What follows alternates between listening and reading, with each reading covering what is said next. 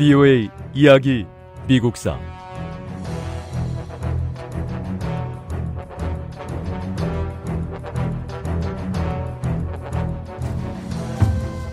미국의 백인 노동자들은 의회에 중국인 노동자 문제를 해결해 달라고 요구했습니다. 우리 쪽에서 먼저 제안해서 만든 조약을 중국의 동의도 없이 우리가 일방적으로 없애버릴 수는 없습니다.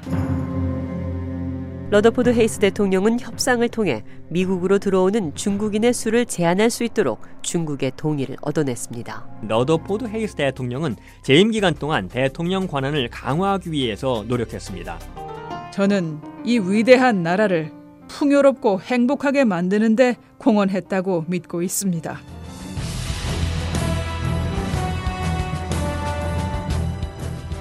VOA 이야기 미국사 제 32부 러더포드 헤이스 대통령 시대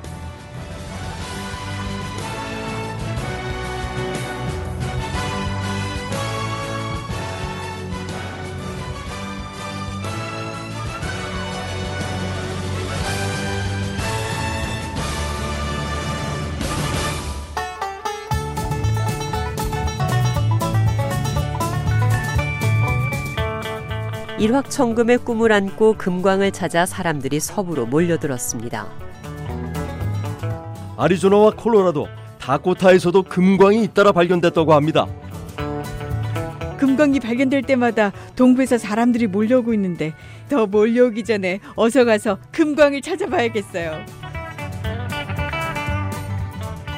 이 보세요 들 뒷북을 쳐도 한참 지난 뒷북을 치고 있습니다. 광산촌마다 상점과 호텔들이 순식간에 문을 연 데다가 신문사까지 떡하니 들어서 있는데 지금 시작해서 무슨 금을 찾겠다는 겁니까?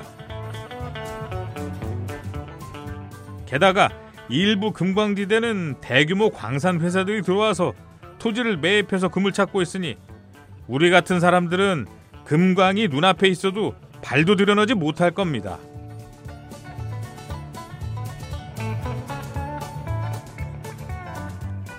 금광 주위에 사람들이 모이고 상업지대가 들어서면서 새로운 도시가 형성됐습니다.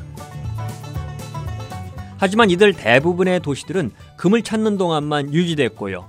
금이 고갈되면 도시는 급격히 쇠락의 길로 접어들었습니다. 대규모 광산 회사들은 채굴기를 들여와서 지하 깊은 곳에서 금을 캐내고 섞여 있는 바위와 분리했습니다. 광산 회사들은 장비와 보급품이 필요했고 이런 필요성에 따라 운수 회사들이 설립됐습니다.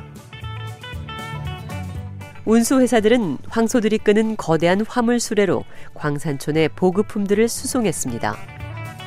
이를 위해서 도로가 건설되고 일부 지역에서는 철도가 부설됐습니다.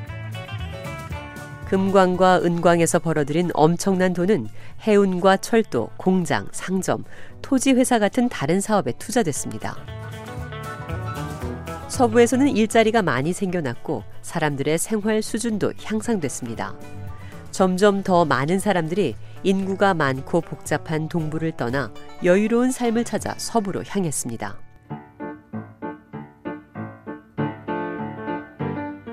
동부의 대도시들은 여전히 성장을 계속했습니다. 새로운 공장과 산업단지들이 들어섰고요. 사람들은 일자리를 찾아 농장을 떠나 도시로 몰려들었습니다. 이러한 산업단지의 성장으로 식품 분야 가운데 특히 육류에 대한 수요가 급증했습니다. 시카고는 급속히 성장하는 육류 산업의 중심지가 됐습니다.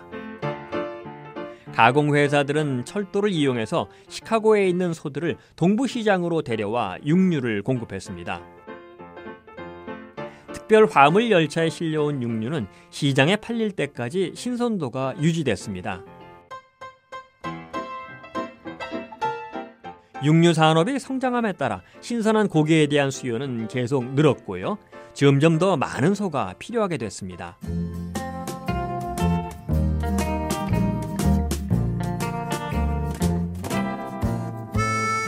텍사스에 있는 수백만 마리의 소들을 동부시장으로 데려올 수 있는 더 좋은 방법을 찾아야 합니다.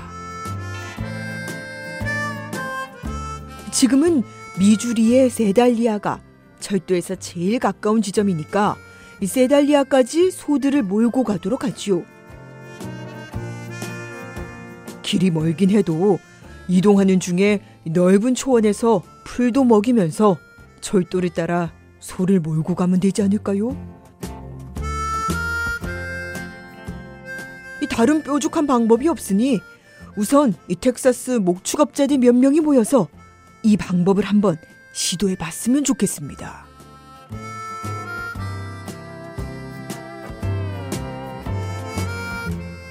(1866년) 초 텍사스주의 일부 목축업자들은 26만 마리의 소들을 한 군데 모아 미주리주 세달리아를 향해 떠났습니다.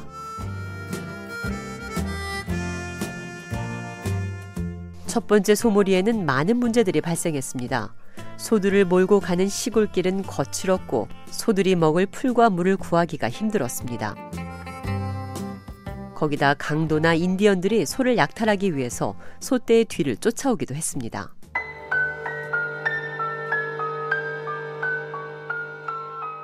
텍사스에서 출발하고부터 하루하루가 긴장의 연속입니다. 강도나 인디언들과 싸우는 것도 일이지만 일부 지역에서는 농장주들이 우리 소떼가 들어오지 못하게 길을 막고 아예 울타리까지 치고 있습니다. 이 때문에 일부 소떼가 길을 잃어버리기도 했고요. 그래도 이번 기회에 소들이 철길까지 먼 거리를 이동할 수 있는 걸 알았으니 이것만으로도 큰 소득 아닙니까? 철도까지 가는데 소들에게 먹일 풀과 물이 더 풍부한 길을 한번 찾아봅시다. 분명 어딘가에 더 좋은 길이 있을 거예요.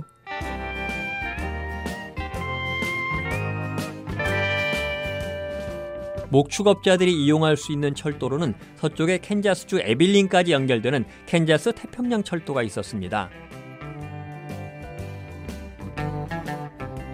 텍사스에서 에빌린까지는 육로가 있었는데 목축업자들은 이 길을 따라 오클라호마를 가로질러 캔자스로 소떼를 몰고 갔습니다. 그런 다음 에빌린에서 소떼들을 열차에 실어 시카고까지 수송했는데 4년 동안 150여만 마리의 소들이 북쪽으로 치수홈 길을 따라 캔자스로 이동했습니다. 철도가 서부로 연장되면서 또 다른 길들이 발견됐습니다.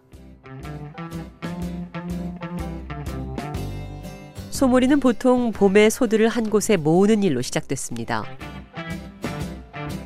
목축업자들은 소들에게 먹일 넓은 목초지를 찾기 위해 목동들인 카우보이들을 먼저 보냈습니다. 먼저 소를 모으고 나면 송아지들은 낙인을 찍어 누구 소유인지 구별할 수 있게 표시를 한 다음 어미 품으로 보내 몇 년 동안 자라도록 방목했습니다. 다른 소들은 한 군데로 모아 멀리 캔사스까지 몰고 갔습니다. 보통 2,500마리에서 5,000마리까지 무리를 지어 이동했는데 12명에서 20명 정도의 카우보이들이 따라붙었습니다.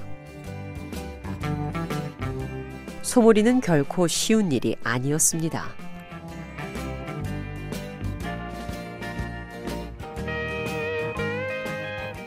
카우보이들 일은 정말 힘든 일이에요. 하루 종일 말을 타고 달려야 하고 강도나 인디언의 습격을 받지 않도록 밤낮으로 소떼를 보호해야 합니다. 이런 일들은 우리 카우보이들이 기본적으로 하는 일이죠. 카우보이들은 소들이 너무 멀리 흩어지거나 도망가지 못하게 잘 살펴야 하고 소떼가 너무 빨리 이동하는 것도 막아야 합니다. 이동 속도가 너무 빠르면 소들이 살이 빠져버려서 소 주인들이 싫어해요. 소 주인들이 더 좋은 수입을 얻을 수 있도록 카우보이들이 신경을 써야 합니다.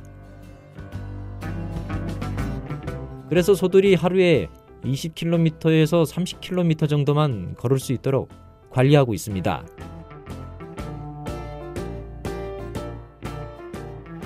비오의 이야기 미국사 다음 시간에 계속됩니다.